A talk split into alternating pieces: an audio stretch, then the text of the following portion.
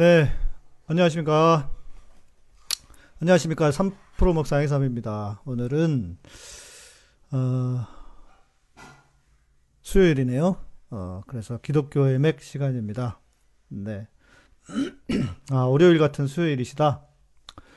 네. 음, 오늘은, 어, 오늘은 좀 늦게 들어오시네요. 예. 아, 어서 들어오십시오. 자, 오늘 주제를 시작하겠습니다. 어, 주제를 시작하기 전에 제가 오늘 요즘 핫한 이야기 어제도 계속 얘기했지만 그 김명진 목사 관련해서 조금 음, 제가 좀 더 이렇게 알아봤어요. 알아보기도 하고 왜냐하면 제가 어제 말씀드렸나요? 제가 사역을 하던 교회에 전 전임 전도사였어요. 그리고 아마 사역을 그만두고 전도를 뭐 개척을 해서 그랬는지 그래서 어 제가 그 있던 교회에 그 목사님하고 지금도 연락하고 또 저도 제가 참 존경했던 목사님이고 해서 저희 에, 주례도 맡아 주례도 해주셨던 분이시거든요. 그래서 내가 그, 아, 내가 알, 내가 이야기를 들었던 양반이, 저는 이제 본 적은 없어요. 그분을. 본 적은 없는데, 음, 이름을 많이 들었죠. 이름을 많이 듣고, 교인들이 뭐 잘했었다, 뭐 워낙 칭찬들을 많이 해서 누구야 도대체, 이제 뭐 그런 정도 생각을 가지고 있었는데, 어, 어제 이제 그 댓글을 보다가 알게 된 거. 아, 이 양반이 이 양반이구나 하고 이제 알게 된 거죠. 그래서 제일 먼저 그 목사님이 생각이 나더라고요. 그러니까 그 목사님이 실은 뭐, 뭐 알려지지도 않으시고 어, 지금은 시골에 에 가셔서 시골 목회를 하고 계시는 목사님이신데 은재 은퇴도 얼마 남지 않으셨고요.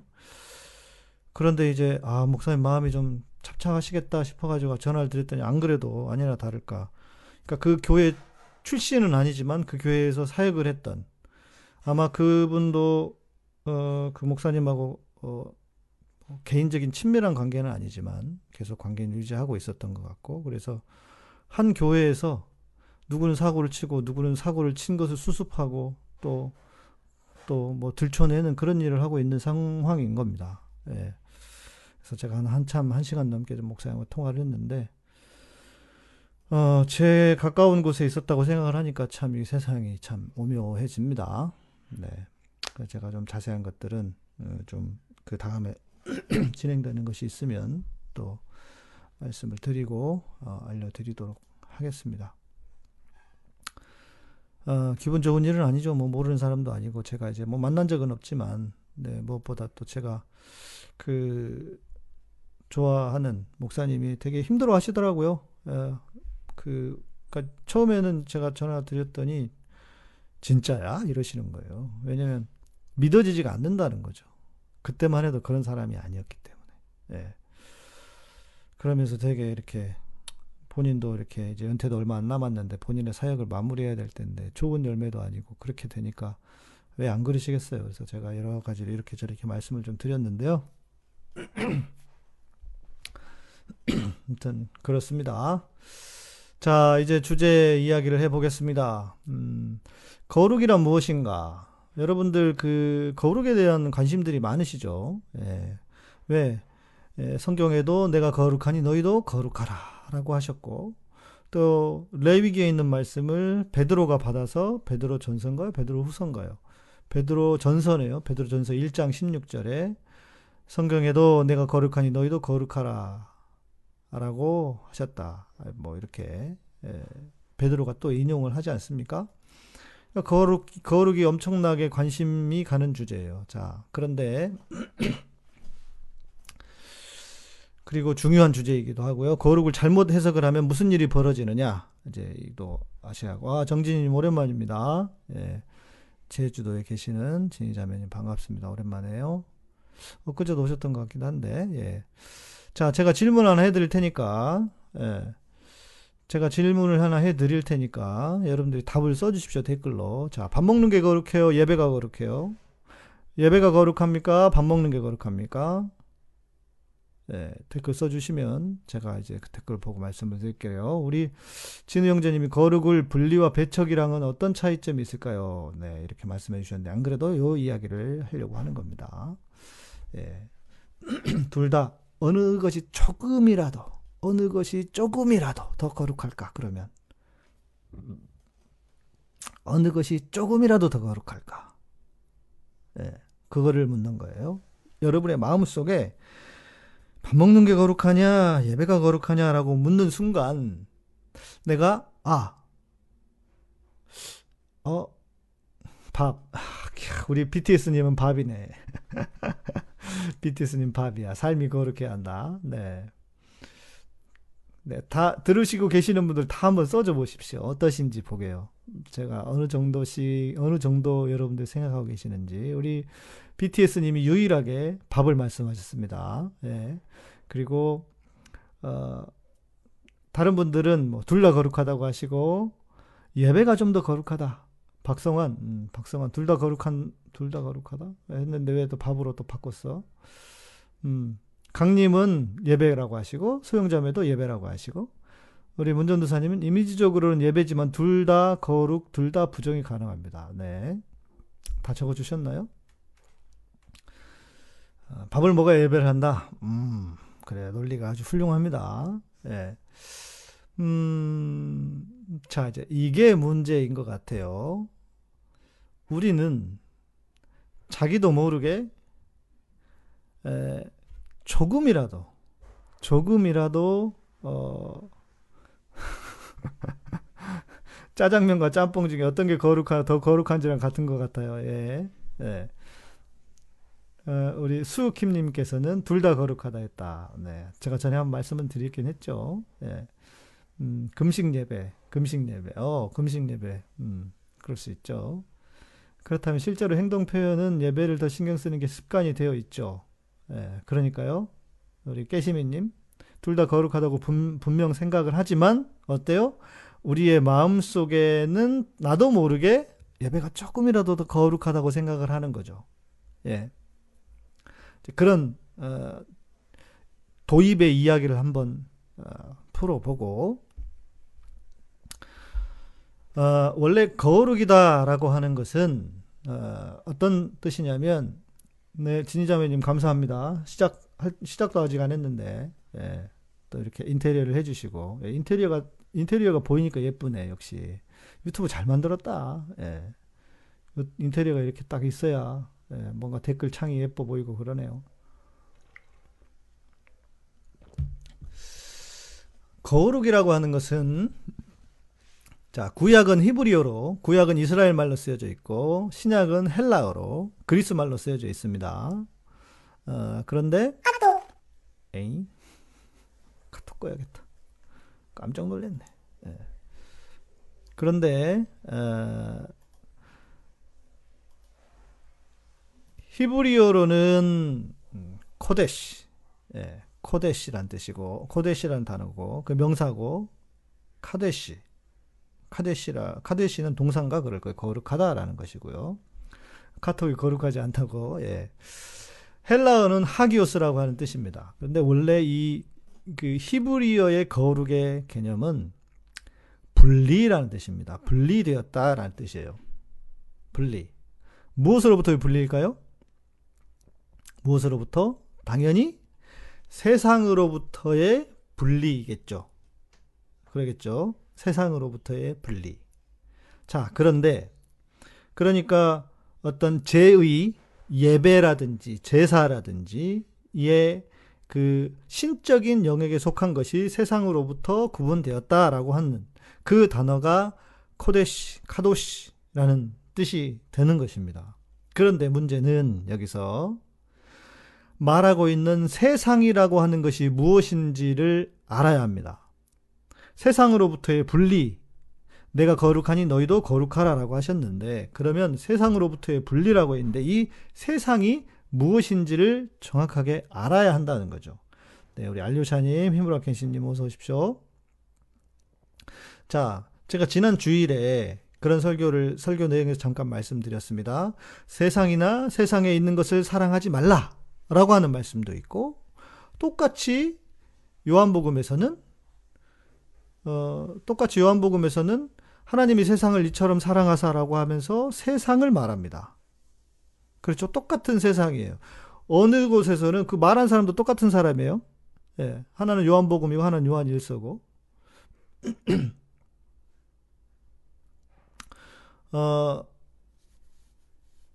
똑같은 사람이 말을 했는데 한 곳에서는 세상이나 세상에 있는 것을 사랑하지 말라라고 부정적으로 말하고 있고 또 다른 성경에서는 하나님이 세상을 이처럼 사랑하사 세상을 사랑하사 독생자를 보내셨다고 합니다.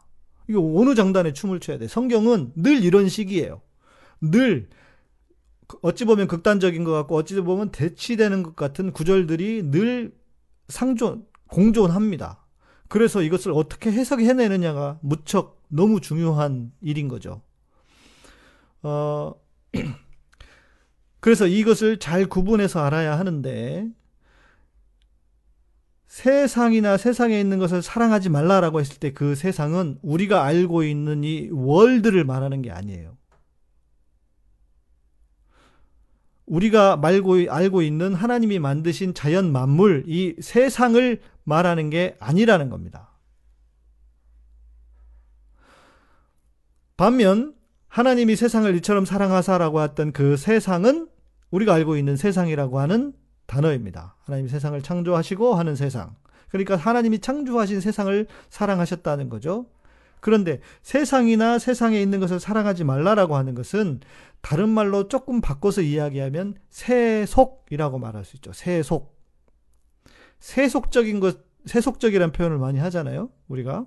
물론 보니까 원문상으로는 같습니다. 세상이라고 하는 것이 코스모스라고 하는 그 헬라어의 원문상으로는 같아요. 그런데 이것을 같이 해석을 해버리면 여기서부터 어, 어, 여기서부터 이제 문제가 생기기 시작한다는 거죠. 자, 우리는 세속적인 것을 거부해야 하는 것이, 것이지 우리가 살고 있는 세상을 로부터의 분리가 아닙니다. 그러니까 세속적인 것, 세속적인 것은 무엇이겠습니까? 세상의 가치. 세상의 가치는 뭐예요? 돈이면 좋고, 돈이면 전부고, 그리고 낮은 자보다도 높은 자가 더, 그리고 없는 것보다 더 가진 것이, 그리고 힘이 없는 것보다 더 힘이 있는 것이, 그것이 훨씬 더 존중받고 인정받는 세상의 가치잖아요. 그것이.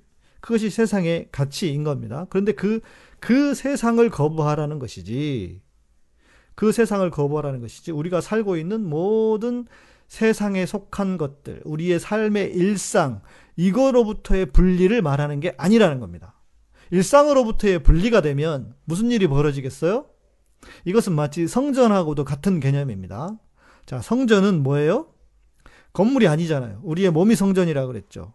그래서 성전 이야기할 때도 내가 성전 문지기로 있는 것이 좋사오니 해버렸으면 그것을 성전 건물로 해석을 하면 우리는 가서 다 사찰집사 해야 된단 말이에요. 네. 다 사찰집사 해야 되는 거예요. 그리고 어, 그렇죠. 우리 문도사님 말씀하시는 것처럼 세상에 가서 사산으로 들어가서 돌을 닦아야 돼. 세상이나 세상에 있는 것을 사랑하지 말라 하면 우리의 일상을 버리고 오직 말씀 그렇죠. 오직 이, 이 말하니까 생각나네. 제가 목사 안수를 받을 때, 어, 제가 이제 군목, 군목 후보생이었기 때문에 제가 3년을 쉬어야만 했습니다. 3년을 기다렸다 갔어요. 신대원을 졸업하고. 어, 그런데 그 3년 기다리는 동안 저는, 어, 야, 내가 너무 세상을 모르는 거예요. 고등학교 졸업하고 바로 총신대 들어왔지, 신학교 들어왔지, 그리고 성환 성환 성환 꿈이 사택집사요? 어. 나중에 내가 혹시 교회가 잘 되면 써줄게. 네, 그럴 일이 올, 올까 모르겠지만. 네. 그리고 군대도 안 갔다 오고 저는 군무후보생이었기 때문에 입학하고 신대원을 바로 갔어요. 그러니까 7년을 내리 공부를 했습니다. 그러고 나서 딱 나를 돌아보니까 이건 뭐 내가 아는 게 하나도 없는 거예요. 세상을 아무것도 몰라. 그래서 아까 말씀드린 교회, 처음에 말씀드렸던 그 교회, 실은 어, 그 압구정동에 있는 잘 나가는 교회였습니다. 비록 상가교회이긴 했지만 그 교회가 압구정동에 있었기 때문에 소망교회, 광림교회 등살에 살아남은 교회예요. 예, 상가교회이긴 하지만 그리고 건물도 교회 그, 그 새가 아니고 교회 건물이었고 어 그리고 어 목사님도 진짜 훌륭하시고 조, 좀참 좋으신 인격적이신 분이셨고 그래서 제가 그 교회를 떠나야 할 이유가 없었어요. 예. 그리고 내가 안수만 받으면 목사님이 부목사로 군대 가기 전까지 해서 전도사하고 부목사하고는 이게 대우 자체가 달라요. 예, 사례비부터가 달라지고 목사님이 부목사로 대우를 해주겠다고 그렇게 하셨어요. 그런데 제가 어, 교회를 사임을 했습니다. 물론 그때 무슨 뭐 그런 우리 큰형이 갑자기 전화 와서 너 유학 가라 이래가지고 돈 대줄 테니까 유학 가라 이래가지고 뭐 너무 좋네. 그래가지고 했는데 그대로 그냥 전화 한 통화하고 끝이긴 했는데 그리고 그 덕에 교회도 사임하고 뭐 아무튼 어, 그거는 이제 그것도 일부긴 했지만 아 내가 좀 세상을 경험해야 되겠다 하면서 그 교회를 어, 사임을 했죠. 사임하면서 목사님 혼났어. 예, 한 2년 하고 말았거든요. 원래는 오래 있겠다고 그랬는데. 예. 음, 갤러리 앞에 있었습니다. 지금은 없어졌습니다. 다른 데로 옮겼고. 그런데 음, 목사 안수를 받을 때 목사 안수를 받을 때 아, 이 자꾸 옛날 얘기하네. 목사 안수를 받을 때 어, 왜 사역을 그동안 안 하고 있었냐는 거예요. 제가 목포노예에서 안수를 받았거든요. 근데 이분들이 다 우리 아버지하고 아는 사이야. 예, 저희 아버지가 목포 쪽에서 어, 사역을 하셨기 때문에 교회 이름이 무슨 잘 나가는 교회예요. 아니에요. 교회 이름을 알려드릴 수는 없고, 음.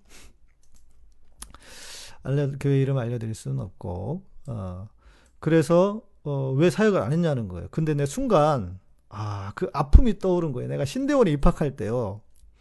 신대원 입학할 때 죽으라고 공부 열심히 해가지고 제가 그 서- 시험 성적으로 성적으로 어 시- 그러니까 학부 성적으로 17등까지인가 90명 중에 17등까지가 신학과는 무시험으로 신학과 어, 신대원을 입학을 하게 됐는데 나는 저는 그 대학생이 무슨 공부를 이렇게 미친 듯이 공부만 해 이러면서 할 거 다 했죠. 대학 때 대학 입학해 가지고 바로 밴드 하면서 음악하고 어, 성교단 활동하고 그래서 제가 음악을 그렇게 잘 하는 거예요. 그랬지.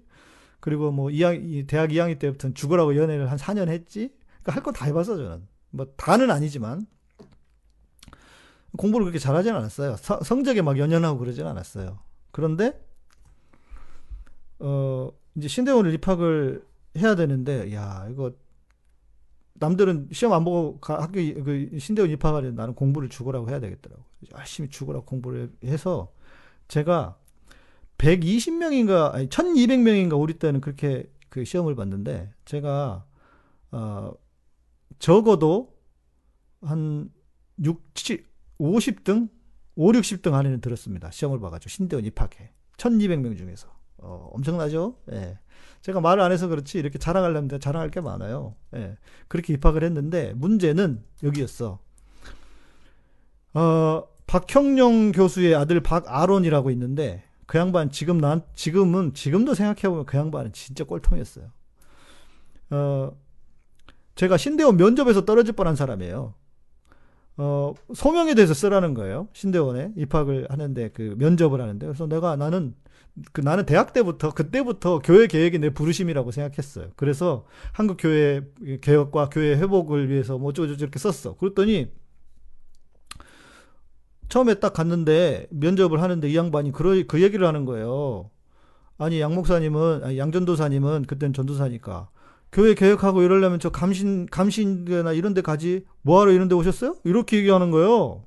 그래가지고 내가 진짜 기분이 확, 확 상해가지고 아니 진짜 이렇게 했어요. 아니 제가 수업 시간에 배울 때는 개혁교회는 항상 개혁되어야 한다고 가르치셨는데 그렇게 얘기를 하시면 어떻게 합니까? 네, 이런 식으로 얘기를 했어.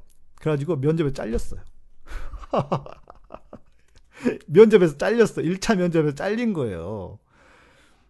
그래가지고 야 이 무슨 황당한 이 총신대에서 면접 신대원 면접 잘리기 쉽지 않거든요. 이 이런 무슨 이런 희한한 일이 벌어지나 싶어가지고 음 그래서 어, 다시 2차 면접을 한 거예요. 원래는 이제 그, 뭐 당연히 입학할 거라고 생각하고 내가 MDB로 입학하고 해가지고 기분 좋다고 친구들하고 집에 그때 당시 우리 아버지 시험에서 목회하고 계실 친구들하고 놀러 가기로 하고 그렇게 했었는데, 예, 예, 저 머리 오늘 머리 다듬었습니다. 그랬는데 그게 그걸 못 가고 2차 면접을 한 거예요. 2차 면접을 했다가 2차 면접에서 다행히 저를 아는 교수님이 내가 그 협, 서- 성가대 지휘를 할 때 중등부가 성가대 지휘할 때 같이 협력 목사를 했었던 교회 협력 목사로 같이 사역했던 교수님이 이제 2차 면접에 들어오신 거예요. 그래서 그분이 웃으면서 아, 저 전도사님 그런 분 아니라고 그러면서 자기가 어, 자기가 다 안다고 그러면서 그렇게 해 가지고 제가 간신히 신대원을 입학을 했어요. 그랬더니 현대차 면접 가서 현대차 개 구려야 한 것과 같네요. 나는 아무 생각이 없었어요, 진짜. 아무 생각이. 그리고 그렇게 얘기하니까 승질이 나더라고요. 그래서, 아니, 진짜 우리가 학교에서 총신대에서 가르치는 게 그거거든요. 개혁교회는 항상 개혁되어야 한다. 이거 가르치고 있는데, 아니, 그따위로 얘기를 하니까 화가 안 납니까? 그래서, 진짜로, 그랬는데 자기도 기분이 나빴던 거야. 그래가지고 나를 빠꾸를 넣어가지고 그렇게 했는데, 그때가 생각나는 거예요. 목사 안수를 받으려고 하는데 또, 목사님은, 아니, 전도사님은 왜 사역을 안 했냐고. 아, 그래서 순간 진짜 탁 이렇게 짱구가 돌더라고요. 이거 어떻게 해야 돼, 얘기해야 되나. 고민을 하다가 또 내 스타일이 내가 뭐 돌아가는 스타일도 아니고 하니까 그냥 직구로 갔죠, 뭐. 어, 뭐, 바르트라고 하는 신학자가 그 얘기를 했거든요. 한 손엔 성경을, 한 손엔 신문을. 어, 제가 세상을 좀 배우기 위해서. 물론 우리 교단은 바르트 안 좋아합니다.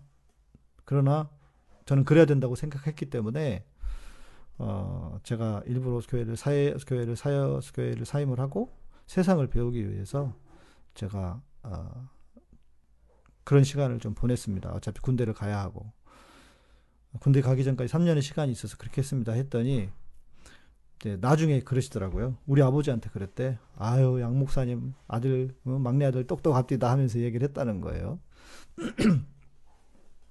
바르타 안 좋아합니다. 우리 우리 교단은. 예.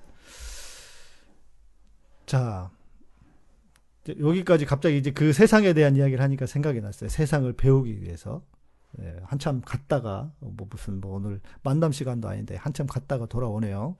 자, 어, 그러면서, 아, 그래서 이것 때문에. 그 목사님이, 그런데 이 이야기를 하시는 거예요. 저는 그 이야기를 하고 나서도 실은 아차했어요. 그 신대원 면접이 생각나가지고. 아, 조혜승님 재밌다고 감사합니다. 진짜 제가 아차했어요. 아씨. 내 이거 또 이거 또 내고 또 이게 봉변 당하는 거 아닌가 싶은데 아 제가 참 그 목사님이 훌륭하셨던 것 같아요. 지금도 제가 정말 마음속에 기억이 많이 나요. 뭐라고 그러시냐면 그 이야기를 했더니 아 그래요. 우리 때는 목사는 오직 기도와 말씀에 전무하는 것이라고 신학교에서 배웠는데 요즘은 좀 달라졌나 보네요. 이렇게 얘기를 하시는 거예요. 그 연세가 많으신 목사님이 그래서 야 진짜 제가 그분들한테 목사 안수 받기를 참 잘했다라는 생각이 들었습니다. 그 목포 노예였거든요. 목포 쪽에 계시고 그때 당시에는 노예가 절 그 전라노예, 목포 노예 둘밖에 없어서 엄청나게 큰 목포 지역과 뭐 한평 뭐 이런 전체 지역에 그 지금은 노예가 세 개로 갈라졌다 그러는데 그런 노예였어요. 참 제가 아 훌륭한 분 이었다. 그런 생각이 아무튼 들 정도예요. 그 얘기 하려다가 아, 이 전에는 목사가 해야 되는 일은 뭐예요? 세상을 알면 안 돼. 그냥 오직 목사는 기도와 말씀만 알면 되는 거였어요. 그런데 여기서 말하는 아, 알류사님, 네, 진짜 그랬어요. 제가 제가 목포 중학교에 다녔잖아요. 고등학교 때. 아, 세상을 이야기하다 보니까 이제 여기까지 왔는데, 자, 그러니까 우리가 구분을 해야 된다는 거예요. 분리이긴 하나, 세상으로부터의 분리이긴 하나, 거룩은 세속으로부터의 분리를 말하는 거지, 우리가 살고 있는 삶의 자리, 우리의 일상이라든지 이 삶을 로의 분리를 말하는 게 아닌 거예요. 그러니까 뭐 해야 됩니까? 예배가 거룩해요? 밥 먹는 게 거룩해요? 예배가 거룩해 화장실에 앉아 있는 게 거룩해요? 이 개념이 명확하게 잡혀야 돼요. 똑같이 거룩해요. 예. 똑같이 거룩해요. 우리의 삶은 그리스도 안에서 모두가 다 거룩한 것입니다. 굳이 예배나 영적인 행위나 성경을 읽거나 기도만 하는 것이 거룩한 게 아니라 우리의 삶 자체 모든 것이 예수 그리스도의 그 구속을 통해서 예수 그리스도의 구속을 통해서 우리의 삶 자체가 모두가 다 구속 거룩한 거예요. 네. 화장실에 앉아 있는 것도 거룩한 거예요. 어, 이 개념이 분명하게 여러분 머릿속에 잡혀 있어야 합니다. 이게, 이게 안 되면 안 돼요.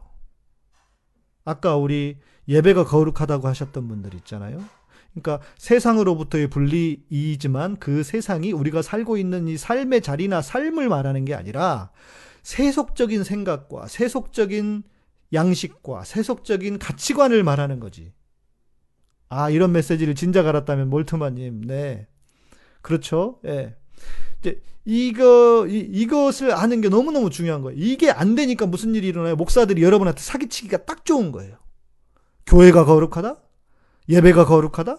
그러니까 예. 그러니까 그러니까 예배 예배 자리에 예배 자리에 나와야 된다? 무슨 뭐 이, 이따위 얘기만 하는 거예요. 둘 다 거룩하다고요. 둘 다. 네. 우리 성환. 네. 숨 쉬고 하는 모든 것이 거룩한 거예요. 우리는 왜? 내가 예수를 믿었기 때문에. 내가 예수 그리스도 안에 새로운 생명을 얻었기 때문에. 그렇죠. 예, 소영님, 소영자매님, 그렇죠. 똑같이 거룩하다고 들었어도 예배가 더 거룩할 것 같으만 생각이 자꾸만. 그래서 무슨 말씀이 있어요? 모든 생각을 사로잡아 그리스도에게 복종케 하니. 그러니까 우리에게 생각의 할례가 필요한 거예요. 생각의 할례. 내 생각을 할례를 받아야 돼. 내 생각을 할례를 받아야 되는 거예요. 우리는.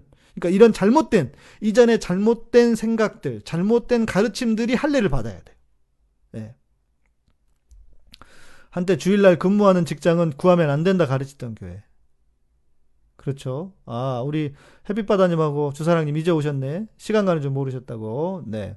앞에 좀 중요한, 중요한 얘기. 그러니까 다시 요약을 좀 하면, 밥 먹는 것도, 예배 드리는 것도 똑같이 거룩하다. 분리는 세속으로부터의 분리지, 세상으로부터의 분리가 아니다. 예. 생각의 할례라는 거는 제가 만든 단어입니다. 예. 그러니까 우리가 도- 우리야 도, 우리가 돌아보니까 너무 교회가 엉터리로 가르쳤어. 엉터리로 가르친 게 너무 많아. 그래서 우리가 생각의 할례를 받아야 돼요. 생각의 할례를 통해서 우리를 살리는 새로운 지식, 우리를 살리는 참 지식이 우리 안에 있어야 여러분의 영혼이 살아나고 엉뚱한 곳으로 가지 않아요. 예.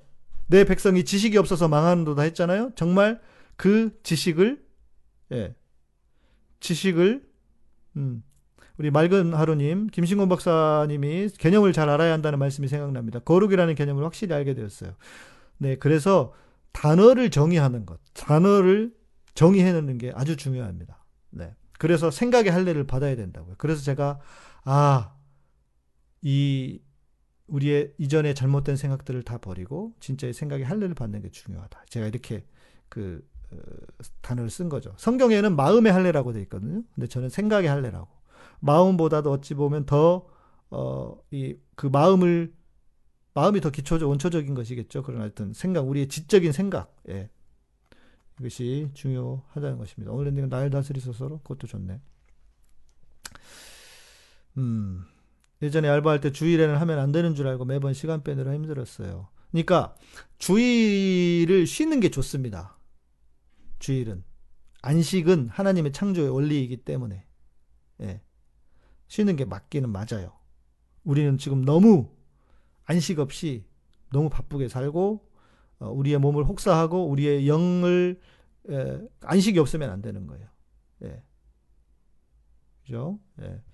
저는 한 교회 10년간 다녔는데 이제 그만 다니겠다고 했더니 바로 제명당하고 전화 연락 카톡 차단 다 당했어요. 교회가 왜 그러는 걸까요? 예. 교회가 원래 그렇습니다. 예. 교회가 원래 그래요.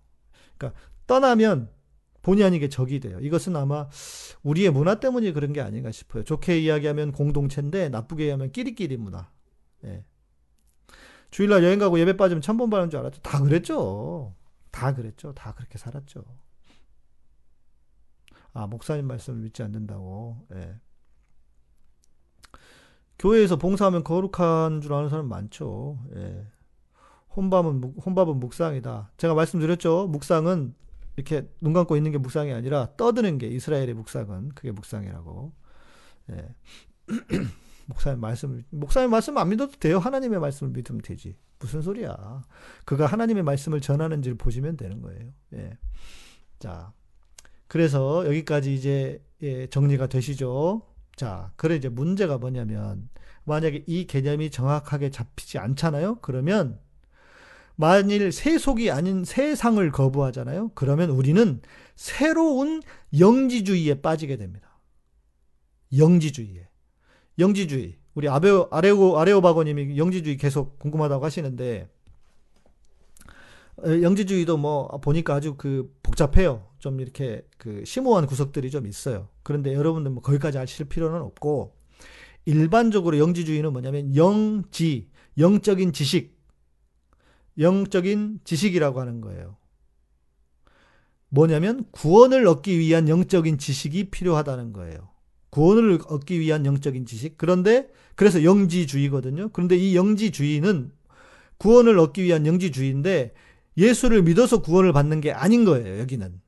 그래서 영지주의는 어, 바울이 계속 그 신약에서 영지주의와 싸운 거예요. 그 어, 영주주의 보다 말았죠. 그래 어려워요. 영지주의도 뭐 여러 가지 무슨 뭐 신에 대한 개념도 여러 가지 막 다르고 그 여호와 하나님도 저급한 신입니다. 예. 그렇게 돼. 아무튼 뭐 복잡한데. 그러니까 어, 영적인 지식을 강조하는 거예요. 그러다 보니까 영적인 지식을 통해서 구원을 얻는 거예요. 예수님을 통해서 구원을 얻는 게 아니고, 예, 시- 그렇죠. 쉽게 말해 깨달음을 얻어야 구원을 받는다는 것인데 그것이 영적인 지식 안에 속하는 것이고, 자 문제는 뭐냐면 이 영지주의는 헬라 철학의 영향을 받아서 헬라 철학- 철학의 영향 당연히 그러겠죠. 헬라 철학의 영향을 받아서 그 지역에서 나왔던 것이고 그 대를 이은 거니까요. 영은 거룩하고 육체는 악하다는 기본적인 개념을 장착하고 있어요. 영지주의는. 네.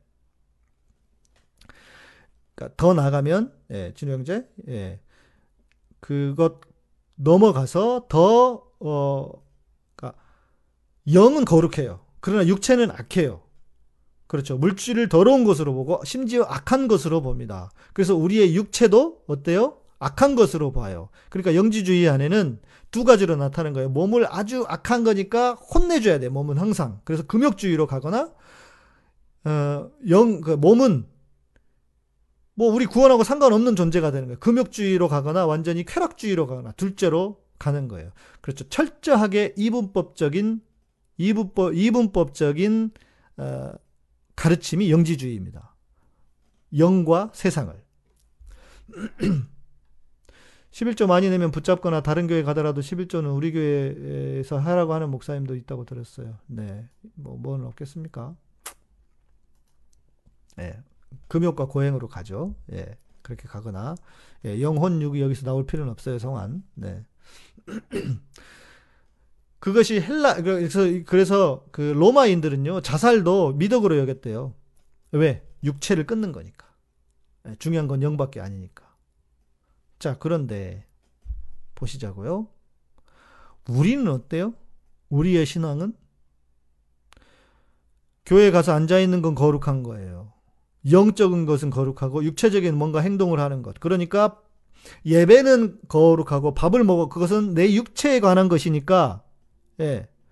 내 육체에 관한 것이니까 어때요? 이것은 거룩하지 않다고 생각하는 거죠. 이것은 영지주의인 거예요. 바울은 영주주의와 그렇게 싸웠는데 그리고 히브리적인 관점에서는 이원론이 없다니까요. 하나님이 세상을 창조하시고 모든 것을 아침이 되며 저- 이런 저녁에 저- 저녁이 되면 아침이 되고 저녁이 저녁이 되고 아침이 되었으니까 예, 바- 갑자기 생각이 나. 어. 보시기에 심히 좋았다. 하나님이 모든 만물을 보시고 만드신 세상을 보시고 하나님이 심히 좋았다라고 하신 거예요. 예. 그게 성경이란 말이에요. 그런데 어때요? 이것이 역사를 타고 내려오면서 거룩이라고 하는 것이 세상으로부터의 분리, 세속으로부터의 분리가 아니라. 그러니까 한국 교회도 어떻습니까? 영지주의자들이 얼마나 많아요. 교회 가는 것만 거룩하고. 그죠? 영적인 것이 거룩하고. 내 삶은 둘째야. 그러니까 어때요? 목사들이 사역을 할 때, 특히 여전도사님들, 예, 사역을 할 때 교회에서 죽으라고 일하는데, 어때요? 집에 살림은 안 해. 애들은 밥을 먹든 말든 이렇게 돼. 그러니까 어때? 애들이 다 상처받고, 그 도올 선생도 그러잖아요. 도올 선생도 엄마가 권사님인가 그랬는데 목사님이 신방을 왔더니 애들을 이불 속에다 다 감췄대. 그래서 이게 뭔 짓인가 했대요. 음, 생각 있는 사람은 신앙을 그런 방식으로 거부를 할 수밖에 없게 된다는 거죠. 우리는 다 그런 새로운 새로운 영지주의자로 살아가고 있단 말이에요. 그리고 우리가 세상의 문화를 거부하는 것. 세상의 문화도 마찬가지입니다. 그러니까 예를 들면 이런 거예요. 노래방에 가는 건 나쁜 게 아니에요. 가요를 부르는 건 잘못된 게 아니에요. 노래방에 가서 못된 것을 하는, 못된 짓을 하는 게 이상, 잘못된 거지. 그러니까 세속적인 문화들이 있잖아요. 문화 안에도 보면 세속적인 문화들이 있잖아요. 타락한 성문화라든지 이런 것들은 악한 거예요. 그러니까 세상이나 세상에 속하지 말라라고 하는 게 적용이 돼요. 그런데 그런데 세상 안에 있는 문화들을 버리라는 게 아니라고요. 오히려 우리는 어떻게 해야 돼? 문화를 거룩하게 해야지. 하나님의 임재가 그 하나님의 임재가 거기 있도록 그렇게 거룩하게 해야 되는 것이 우리의 역할이지. 세상으로부터의 분리, 자꾸 뭐 안 하고 안 하고 교회만 갇혀 있고 교회만 열심히 다니고 뭐 자기 공부도 안 하고 대학생들이 젊은 애들이 우리 거기도 지금 문제 아닙니까? 빛가진리교회 거기도 젊은 애들이 교회에서만 살아. 교회에서만 살아. 교회가 거룩하니까. 이게 잘못된 복음이라는 거예요. 잘못된 신앙이라는 거예요. 음. 그럼요. 노래방에서 소녀시대 노래 부르는 것도 그런데 그 노래 안에 그 노래도 어떤 노래냐는 거죠. 노래도 아주 뭐 이상한 노래들이 있어요. 안 좋은 노래들도 있죠. 네. 그렇죠. 문화를 기독교화해야 한다. 그러니까 기독교화, 굳이 기독교화라기보다도 하나님의 것으로 그냥 기독교화하면 이런 거 있죠. 우리는 기독교화하면은 막 자꾸 옛날에 내가 그 CTS에서인가 뭐 하나 봤는데 그 나름 유명한 배우가 나와가지고 그 그때 한참 시트콤이 유행할 때였어요. 근데 시트콤이 막 빵꾸똥꾸 나오고 막 이럴 때였는데 무슨 내용이었냐면 어 단어를 그대로 사용할게요. 성전을 세우는데 벽돌 하나라도 내가 세우겠다. 벽돌 하나 세우는 데라도 돕겠다 하면서 말 그대로 예배당을 짓는데 벽돌을 자기가 어디서 벽돌 몇 장을 가져다가 자기가 어디 뭐 그 트럭 차에다가 이렇게 실어놨는데 그게 차를 떠나버리고 막 하면서 그렇게 나온 에피소드였어요. 내가 그거를 이렇게 보다가 뭐 저 따위 저 따위가 있냐? 어? 저렇게 하니까 누가 저런 걸 보겠나 싶더라고요. 예. 뭐 댓글들 뭐 뭐라고 많이 써주셨네. 예. 음. 아, 예전에 수- 수영역에 출신 제가 존경하는 목사님이랑 노래방 갔는데 절대 비밀로 해달라고. 그러니까 이게 얼마나 그 비합리적인 행동들입니까? 이제 뒤에 그 얘기를 하려고 하는데, 예. 그러니까 우리가 세상의 문화를 거부하는 순간 우리는 어떻게 돼요? 영지주의자가 돼버린다고요. 새로운 영지주의자가. 네, 소영자매님 감사합니다. 신영지주의자가 되는 거예요. 이해가 되시죠? 새로운 영지주의자가 된다. 예. 자, 그러면 제가 이제 진짜 하고 싶은 이야기가 이거예요.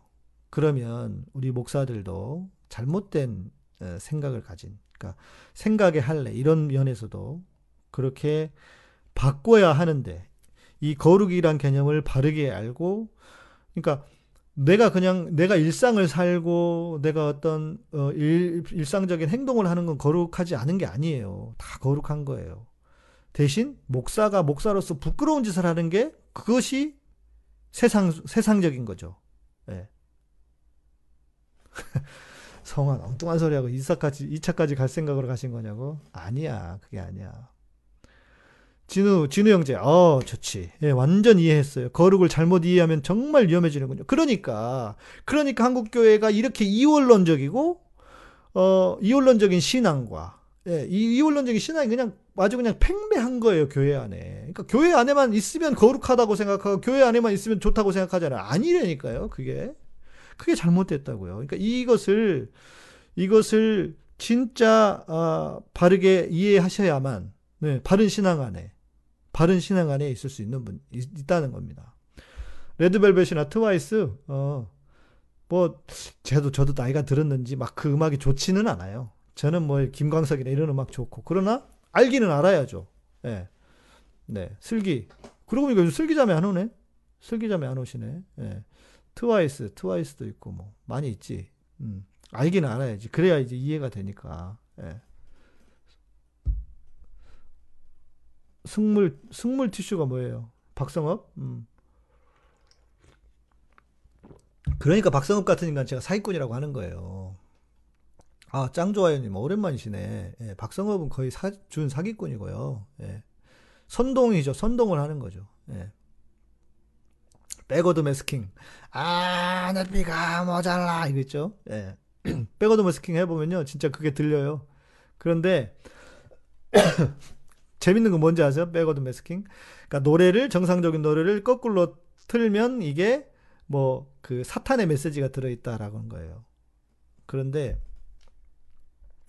그게 내가 대학 때 써먹던 거예요. 대학 때. 예, 그리고 문화에는 사단적인 게 당연히 있어요.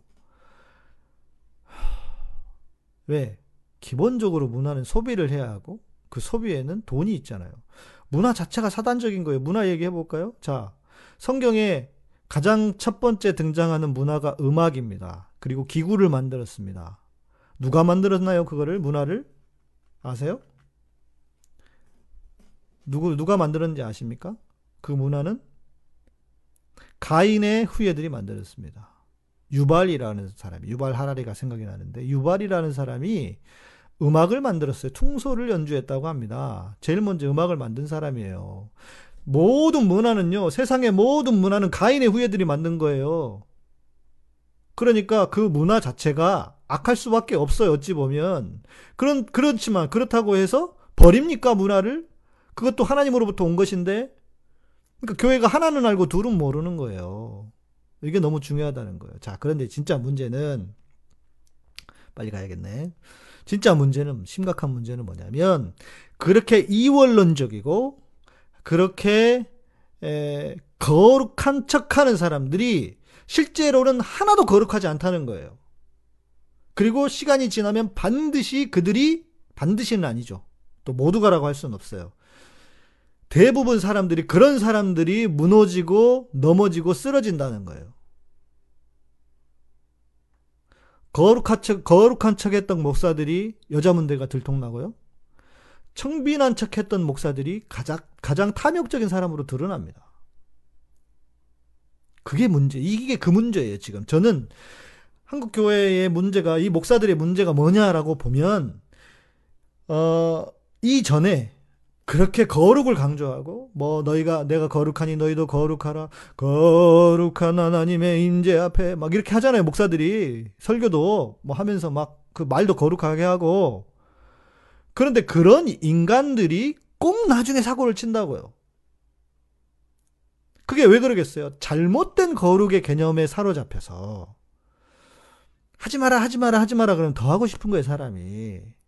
예. 그러니까 그런 잘못된 거룩, 잘못된 거룩의 개념에 사로잡혔다가 이제 뻥하고 다 이쪽 저쪽에서 다 터, 터지고 나오는 거라고요. 돈. 여러분, 돈이 나쁜 겁니까? 교회에선 돈 이야기 못 하죠. 돈 이야기 하는 순간, 예, 저 사람은 세속적이다. 돈은 세속적인 게 아니에요. 돈 자체는. 세속적일 수는 있죠. 그러나 돈 자체가 문제가 있는 건 아니에요. 돈 이야기 우리가 할 수 있어야 돼요. 그래야 투명해지잖아요. 그리고 거기에 그거를 숨겨 놓으니까 거기에 더 큰 욕심이 붙는 거란 말이에요. 예? 에, 그러니까 이게 모르겠습니다. 제 성격이어서 성격이 그래서 그런지 모르겠는데 제가 요즘 생각하고 있는 게 또 뭐냐면 나이가 들어가기도 하고 하니까요. 이 재정 진짜 돈에 대한 생각을 하고 있어요. 제가 과연 이렇게 에, 내 혼, 나 혼자 깨끗하다고 하면 전부일까? 그런 고민을 좀 심각하게 하고 있어요. 제가. 깨끗하긴 하는데, 성경에 이런 말씀이 있거든요. 소가 없으면, 잠언에 있는 말씀입니다. 소가 없으면 구유는 깨끗하려니와. 소가 없으면 구유는 깨끗해요. 예. 그러나, 아, 소의 힘으로 얻는 것이 많으니라. 말한다고. 그러니까, 어찌 보면 나 혼자 깨끗한 것이 그러니까 깨끗하면 소, 소가 없으면 구유는 깨끗해요. 예. 그게 그 양쪽의 측면이란 말이에요. 예. 그러니까 그런 것도 있다는 걸 우리가 염- 생각을 해야 돼요. 그래서 제가, 제가 요즘 돈에 대한 생각을 좀 하고 있어요. 예. 그리고 최근에 제가, 어, 어, 그러니까 그 돈, 돈에 대한 이야기들. 그 이거를 제대로 생각을 가지고 있지 않으면 이게 해결이 안 되면, 예. 이, 이게 또, 어, 나이가 들고 하면은 재정적인 어떤 여력이나 능력도 필요한 것이 현실이기도 하니까요. 그리고 그렇게 해야 내가 뭐그 곳간에서 인심이 나오는 거 아닙니까? 제가 여러분 생각해 보세요. 제가 어 제가 그 팟캐스트 하고 하면서 그 후원 후원도 되고 후원금도 있고 후원 여러분들 후원해주고 해서 또 하니까 지금 이렇게 방송하고 있는 거지. 만약에요, 제가 뭐 없어 보세요. 그러면 제가 뭐 뭘로 살아야 돼? 나 가서 당장 나가서 일해야 돼요. 그렇잖아요. 먹고 살기 위해서 뭔가라도 해야 되는 거예요. 예, 물론 뭐 저는 이중 이중직 저는 필요하다고 생각하고 뭐 사람마다 좀 차이도 있다고 생각을 합니다. 예. 그래서 그렇지만 그런 상황이지만 그러니까 중요한 게 중요하다는 거예요. 돈이 중요하지 않은 게 아니라는 거예요. 지나친 욕심을 벌, 욕심을 내거나 그게 이제 문제인 거지. 그러니까 솔직해져야 된다는 거예요. 거룩이라는 미명하에 속으로는 지 탐욕과 탐심을 다 부리면서 겉으로는 아닌 척하는 그런 짓은 하지 말자는 거예요. 그건 거룩이 아니라는 거예요. 세상에서 살려면 돈은 반드시 필요하고 사실 영혼을 팔지 않고 돈 벌기 쉽지 않죠. 그러니 영혼을 팔지 않고 삶을 유지하려면 스스로 돈 벌, 돈을 벌 수 있는 능력이 필요하다고 저는 생각합니다. 맞아요. 맞아요. 저도 요즘 무슨 생각 드는지 아세요? 내가 이렇게 살면 뭐하냐? 누가, 아, 목사님 참 귀한 사역 하시니까 좀, 어, 정말 이런 필요한 사역에 쓰십시오 하고 누가 돈 보따리 갖다 주는 것도 아니고, 예. 진짜로 그래요. 음. 제가 이제 진짜 저는 예배 사역을 하고 싶거든요. 그런데 뭐 자꾸 뭐 될 듯 될 듯 하면서 안 되고 안 되긴 하지만 예? 유튜버와 목사야 이중직이에요. 예. 뭐 기본소득의 시대도 오겠죠. 올 거예요. 와야 하고요. 예. 음, 알아보시네요. 저 이발했습니다. 그러니까 그게 솔직하게 중요하다는 것을 그러니까 돈도 솔직하게 내놓고 이야기를 하는 것. 이게 거룩하고 상관이 없는 게 아니에요. 이게 오히려 더 거룩한 것일 수 있다는 거예요. 이게 오히려 더. 이해되십니까? 무슨 말씀인지? 예, 이게 더 거룩한 것일 수 있다는 거예요. 자, 그러니까 저는 이거예요. 거룩한 척 하지 마라. 아, 우리가 알고 있는 유교적인 개념, 아니면 또 그런, 어? 영지주의적인 개념으로 무슨 뭐 세상 것은 뭐 다 버리고 세상 것을 어떻게 버립니까? 사기치지 말라고 하세요. 그럼 밥도 안 먹어야지. 응? 사기치지 말라고 목사들 무슨 뭐 자기는 뭐 세상하고 세상하고 다 관계 없는 것처럼 웃기는 소리 하지 말라고 하세요. 그런 게 어디 있습니까? 세상 안에 사는 거지 우리가 다. 음? 그러나 필요를 따라 사는 것이고 절제하고 사는 거죠. 제가 세- 제가 생각하는 아니에요. 이게 맞는 거룩이에요. 이게 성경이 말하고 있는 거룩이고 제가 생각하는 거룩이면서 이게 맞는 거룩이에요. 그러니까 여러분들이 자 생각해 보세요. 그러지 않았기 때문에 교회 안에 이렇게 계속 문제들이 일어났던 거예요. 진짜 거룩하게 사는 건요. 솔직하게 사는 거예요. 하나님 앞에 정직하게. 예, 그렇지 않습니까? 그러면 문제도 안 생겨. 투명하면 문제도 안 생긴다고요. 예. 세상 것을 다 버리라고 하면 생필품도 다 버리고 옷도 다 버리고 음식도 먹지 말고 뭘 사지도 말아야죠. 그래요. 그래야 그래야 앞뒤가 맞는 거예요. 그래야 앞뒤가 맞는 거예요. 제가 제가 고등학교 다닐 때 총신대 들어오기 전까지 진짜 고민스러웠던 게 뭔지 아세요? 죽으면 천국은 죽어서 가는 곳이래요. 그러면 이 세상은 뭐지? 세상은 뭐 하는 곳이죠? 진짜 죄 많은 이 세상은 내 집 아니네 했어요. 그래서 세상은 돌, 도리에 돌 하나도 남지 않고 다 무너질 거래요. 아이씨, 그럼 나는 어떻게 해야 돼? 그러니까 세상이나 세상에 있는 것을 사랑하지 말라. 그러면 냉정히 보면요, 내 가족도 사랑하지, 사랑하지 않아야 되고, 내 모든 것을 다 버려야 돼. 그러니까 이단이 먹히는 거예요. 저는 신천지 같은 인간들이 먹히는 거고, 그러니까 저렇게 빛가진리교회 같은 교회들이 먹히는 거라고요. 그게 아닌데. 그래서 저도 고민했다고요. 진짜 그런 고민을 했다고요. 그러면서, 아, 그러니까 전도밖에 없나 보구나. 이렇게 생각을 자연적으로 귀결을 합니다. 영혼 구원이 교회에선 제일 중요하다고 하니까. 그죠? 저도 그랬단 말이에요. 저도. 그러니까 내가 여러분보다 누, 누구 못지않게 여러분보다 그런 생각을 고민을 많이 했기 때문에 이렇게 잘 알고 이야기를 하는 거예요. 예. 다 버리려고 하는 양반들이 제일 좋은 거 먹고 다니는. 빙고 맞습니다. 네. 그 법정 스님 있잖아요. 법정 스님. 무소유. 그 법정 스님에 대한 그 이제 뒷 이야기들이 좀 있습니다. 예. 제가 불교에서 비판하는 게 아니고요. 목사들도 다 똑같은 인간들이에요. 그러니까 그렇게 뭐 무소유니 뭐니 뭐 이렇게 얘기하는 것들이 사기일 확률이 아주 높다. 그 이야기를 하는 겁니다. 예.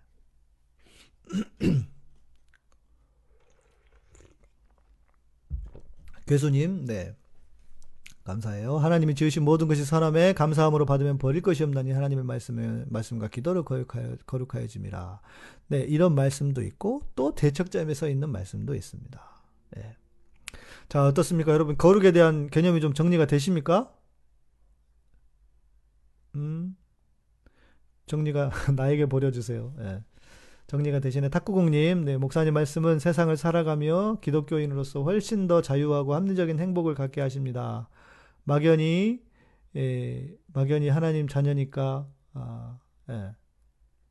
그렇죠. 기뻐하라기보다는 현실적인 기쁨요. 그럼요. 그러니까 현실에 기반한 신앙이어야 합니다. 이전에, 이전의 것들은 다 지나가야 돼요. 그 일이 우리가 이렇게 빛과 진리교회 같은 경우가 왜 먹히겠습니까? 이런 잘못된 거룩의 개념이 너무나 켜켜이 쌓여 있기 때문에 사람들한테 이렇게 하나님만 바라보고 뭐 이따위가 먹히는 거예요. 뭘 하나님만 바라봅니까? 세상에 사는데 우리가 예? 완벽 정리 감사합니다. 확실히 정리 잘 되셨고 네. 어, 개블릭 청산 프로젝트 할 겁니다. 예. 어, 진우 형님, 목사님께서 말씀하신 구원과 거룩을 연결해서, 어, 연결해서 일해한다면, 일해? 일해가 뭐죠? 우리가 세상과 문화, 일상, 세상, 일상을 함께 하지만, 그럼에도 여전히 예수님 자리로 구별되어 남아 있는 것이 거룩이라고 이해하면 될까요? 그렇죠. 자, 이거예요. 우리의, 우리가 거룩한 건, 여러분, 내가 뭔가 영적인 노력을 해서 거룩한 게 아니라고요. 영적인 노력을 해서 거룩하다고 하는 건 기독교가 아니에요. 그건 복음이 아니고 기, 그건 뭐냐면 도 도를 쌓는 불교의 신앙이에요. 기독교의 신앙은 내가 같이 있어지고 내가 거룩해지는 건 뭡니까? 다시 돌아가 볼까요? 처음에 우리가 저, 제가 그 유튜브 방송 제가 개인 방송하면서 초창기에 열심히 했던 이야기. 제가 노력을 해서 내가 노력을 하고 영적인 거룩을 노력을 해서 내가 거룩이 나한테 입혀지는 게 아니라고요. 내가 거룩한 이유는 내 안에 그리스도가 계시기 때문이에요. 자, 내가 밥을 먹어도 거룩한 것은 내 안에 그리스도가 계시기 때문이고. 자, 신앙적으로 보면 이런 거예요. 죄송하지만 좀 이런 면에서는 배타적일 수밖에 없죠. 복음이 그렇게 전하고 가르치고 있으니까. 자, 신앙 밖에 있는 사람이 아무리 거룩한 삶을, 삶을 살아도 어때요? 그들이 거룩하지 않은 것은 그 안에 그리스도가 계시지 않기 때문입니다. 그것을 인정하거나 존중하지 않아서가 아니에요. 신앙 안에 복음 안에 있는 사람은 우리는 그렇게 말을 할 수밖에 없는 거예요. 그래서 우리가 복음 안에 들어오라고 하고 그래서 전도를 하는 것이죠. 그것이 가치 없다고 말하는 것이 아닙니다. 그러나 분명한 것은 우리가 가지고 있는 신앙적인 거룩의 기초는 뭐냐면 내 안에 그리스도가 계신다는 거예요. 내 안에 그리스도가 계시기 때문에 내가 거룩하다는 거예요. 그래서 내가 밥을 먹어도 거룩하고 그들은 밥을 먹어도 거룩하지 않아요. 왜? 그들, 그들 안에 주님이 계시지 않기 때문에. 그러니까 모든 삶의 기준과 판단이 주님이시라고요. 근데 그렇게 살다 보면, 그렇지, 성환, 빙고예요. 그렇게 살다 보면 그게 향기로 행동으로 나타난다고요. 그게 자연스럽게. 이, 이 이해가 되시죠? 자연스럽게. 그래서 정말 중요한 것은 내 안에 주님으로 가득 채우는 게 중요한 거예요. 그러면 자연스럽게. 나무가요. 나무가 열매 맺으려고 노력합니까? 아니에요. 나무는 열매 맺으려고 노력 안 해요. 그냥 좋은 땅에 딱 심어지면 지가 좋은 열매를 맺어요. 예. 네. 그러니까 우리의 본질은 거기에 있다고요. 우리의 본질은 그리스도가 내 안에 계신다고 하는 거. 예. 네. 그렇지. 예배의 향기라고 하는 지은 이유가 심오하죠. 우리의 모든 삶이 예배가 되고 그것이 그리스도 하나님 앞에 향기가 된다. 예. 성, 그 구약에도 표현이 하나님 앞에 올려지는 거룩한 향기, 제사가, 제사를 드리는 그게, 네. 그 향기였거든. 향기라고 그랬거든요. 아, 거룩함을 강조하면서 남 판단하기를 일삼더라고요. 그게 왜 그러냐면 세상으로부터의 분리를 생각하기 때문에 그래요. 예. 음. 어, 그리고 이런 거죠. 진짜 거룩은 겸손함이죠. 이 은혜에서부터 시작되는 거잖아요. 내가 노력해서. 그러니까 이거예요. 남을 판단한다고 하는 것은 뭐냐면 이거 같아요. 자기가 노력을 해서 뭔가 거룩을 채워간다고 생각해. 그런데 돌아보면 쟤는 별로 안 하거든. 쟤는 뭐야? 그러니까 판단할 수밖에 없는 거예요. 그런데 우리는 은혜잖아요. 은혜로 거룩하게 됐잖아요. 내 안에 계신 주님으로. 예.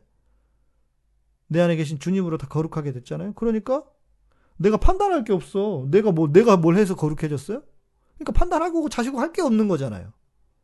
그러니까 이 차인 거예요. 복음을 제대로 알면 판단을 할 수가 없어요. 예. 네. 흠양한다. 그렇지. 예.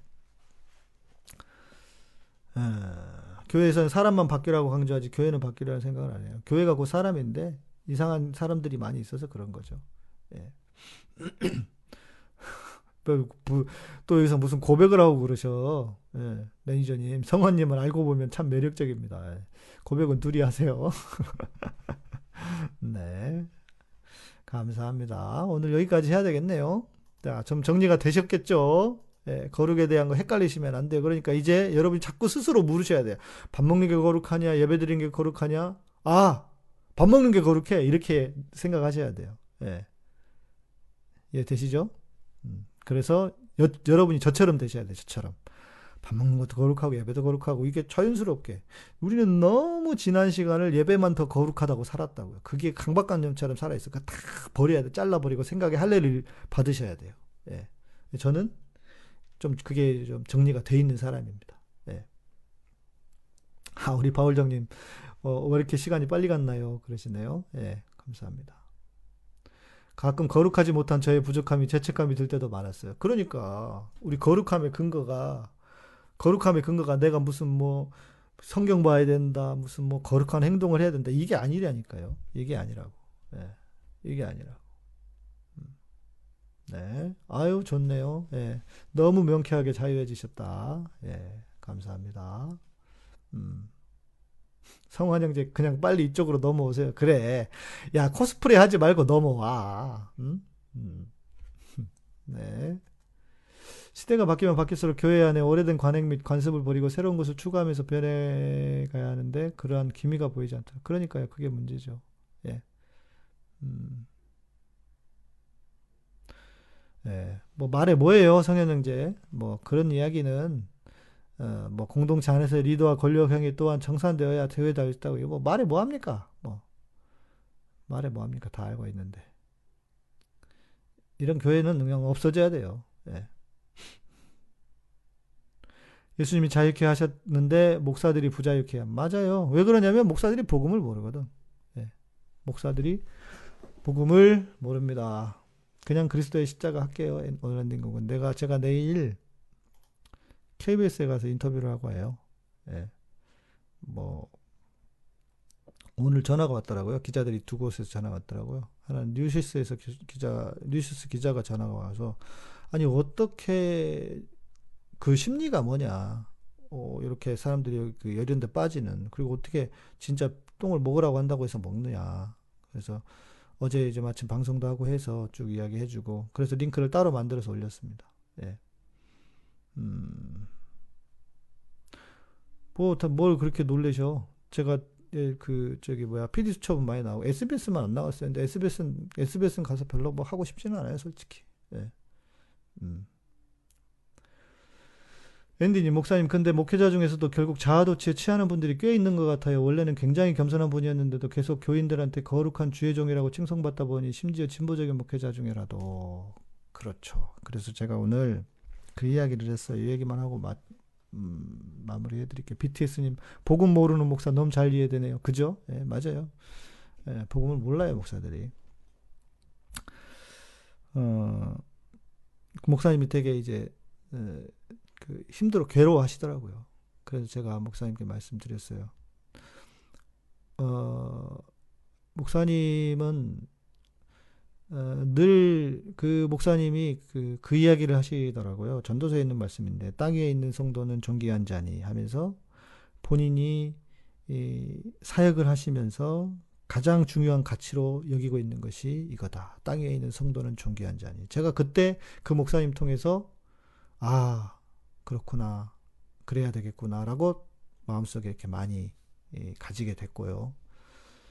목사님은 그것을 지키셨는데 그리고 주님의 마음으로 예를 들어서 제가 실제로 그렇게 말씀을 드렸어요.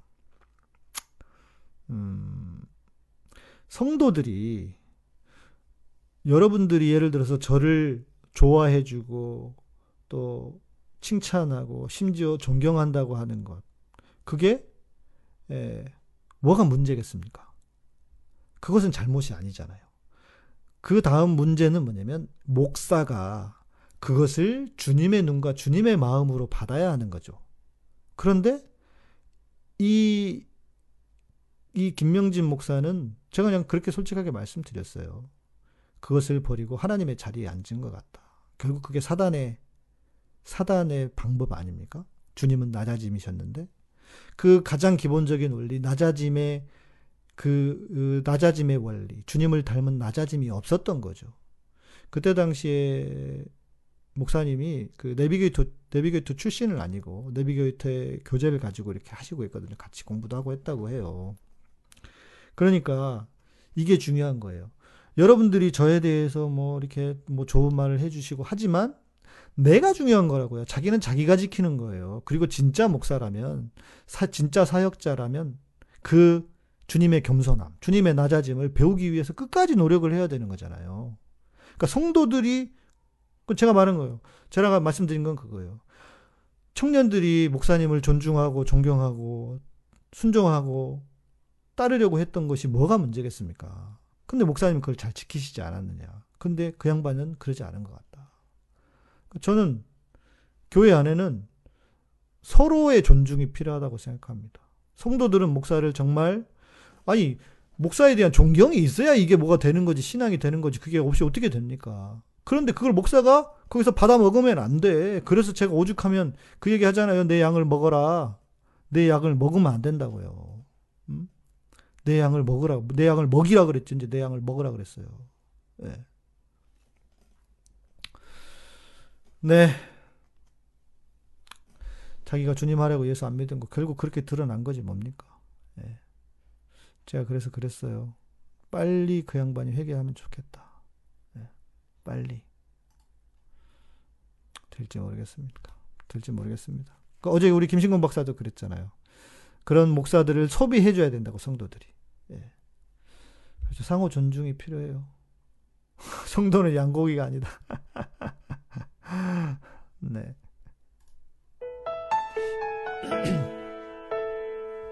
네, 손, 네, 이성 교수님 들으셨군요. 감사합니다.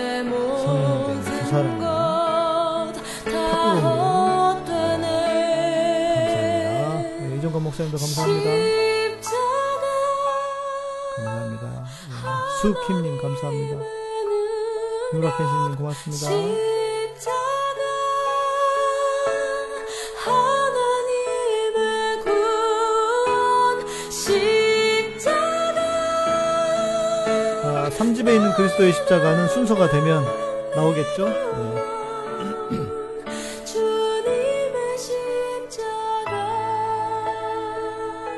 네, 우리 카톡 오픈 채팅방에 민주시민 기동 모임, 네, 찾아오시면, 네, BTS님 감사합니다.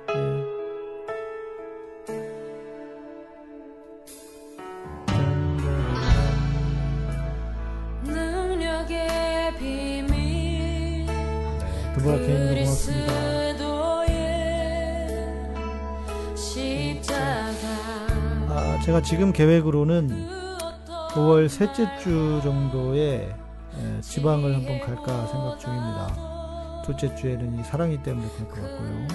예. 아, 상, 뭐 인터뷰인데 세게 해도 알아서 잘 편집하더라고요. 나는 아, 교수님, 죄인 중에 교수님, 오늘도 감사합니다. 생방 매일 보지는 못해도 제 방 꼬박 보고 있습니다. 감사합니다. 고맙습니다.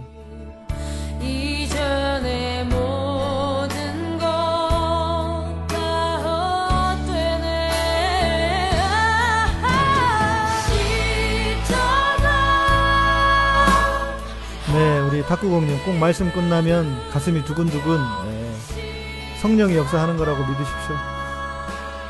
네, 안광홍님, 아 제가 처음 뵙는 처음 뵙는 아이디입니다. 감사합니다. 네, 이렇게 그 잠수로 계시는 분들 이렇게 그 댓글도 가끔씩 써주시고 하십시오. 고맙습니다. 네, 우리 탁구공님 새로운 세상으로 들어간다. 그렇지, 그겁니다. 네, 할렐루야. 네, 아주 좋습니다. 아, 교회는 지금 좀 고민 중입니다. 어떻게 해야 될지. 네, 네, 좀 정리되면 다시 말씀드릴게요. 올해 이, 가을에 2차 코로나가 유행할 수 있다고 합니다. 네, 그렇다고 합니다. 더 세질 수도 있다고 하고요. 그 미국에서 스페인 독감이 그랬다고 합니다. 네.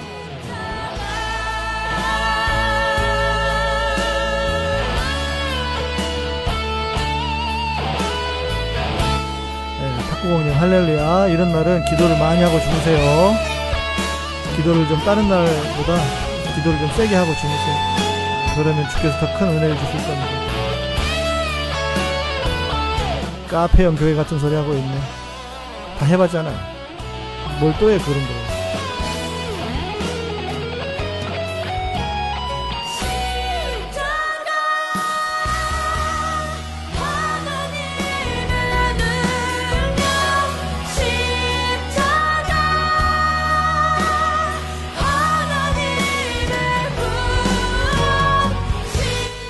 아니, 카타콤이 카페형 교회였잖아요. 한 게.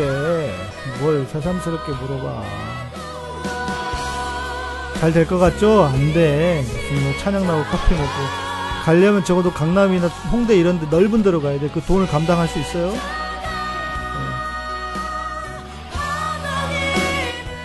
카타콤 3일 다큐 영상이 어디 있는지를 몰라요, 제가. 제가 만든 게 아니어가지고.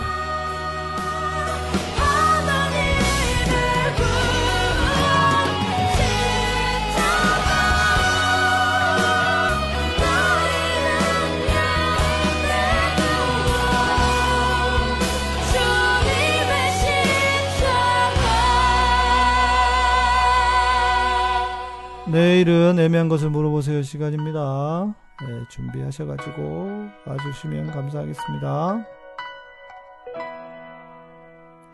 아, 우리 바울정님, 순복음에 수십 년 다녀서 한쪽으로 많이 치우쳤는데, 목사님 덕분에 좀 많이 깨우치고 있습니다. 감사합니다. 예. 자기 건물 있으면 괜찮죠. 뭐, 건물도 없는데 어떻게 시작, 어떻게 하겠어요. 예. 월세 내다 끝납니다. 예. 1층에 카페요, 서울에서. 택도 없습니다. 돈이 얼만데. 음. 이것도 아니고 저것도 아니고 애매해져요. 예. 카페는 완전 카페로 영업을 잘 하든지. 근데 카페가 서울에 얼마나 많은데 카페로 합니까? 안 맞아요. 견적이 안 나와요. 예. 그 카페교로 하고 싶은 사람 저한테 오라고 하세요. 예. 왜 망하는지에 대한 이야기를 내가 충분하게 해드릴 수 있습니다. 네, 감사합니다. 오늘도 수고하셨고, 내일 밤에 뵙도록 하겠습니다. 네. 기본소득 시대의 사역 방향. 아직은 잘 모르겠어요. 기본소득하고 사역하고 어떤 관련이 있을지. 예. 잘 모르겠네. 한번 이야기해 보시죠, 뭐 같이. 네. 그래요, 고맙습니다. 평안한 밤 되시고요. 내일 뵙겠습니다. 내일 밤 10시입니다. 감사합니다.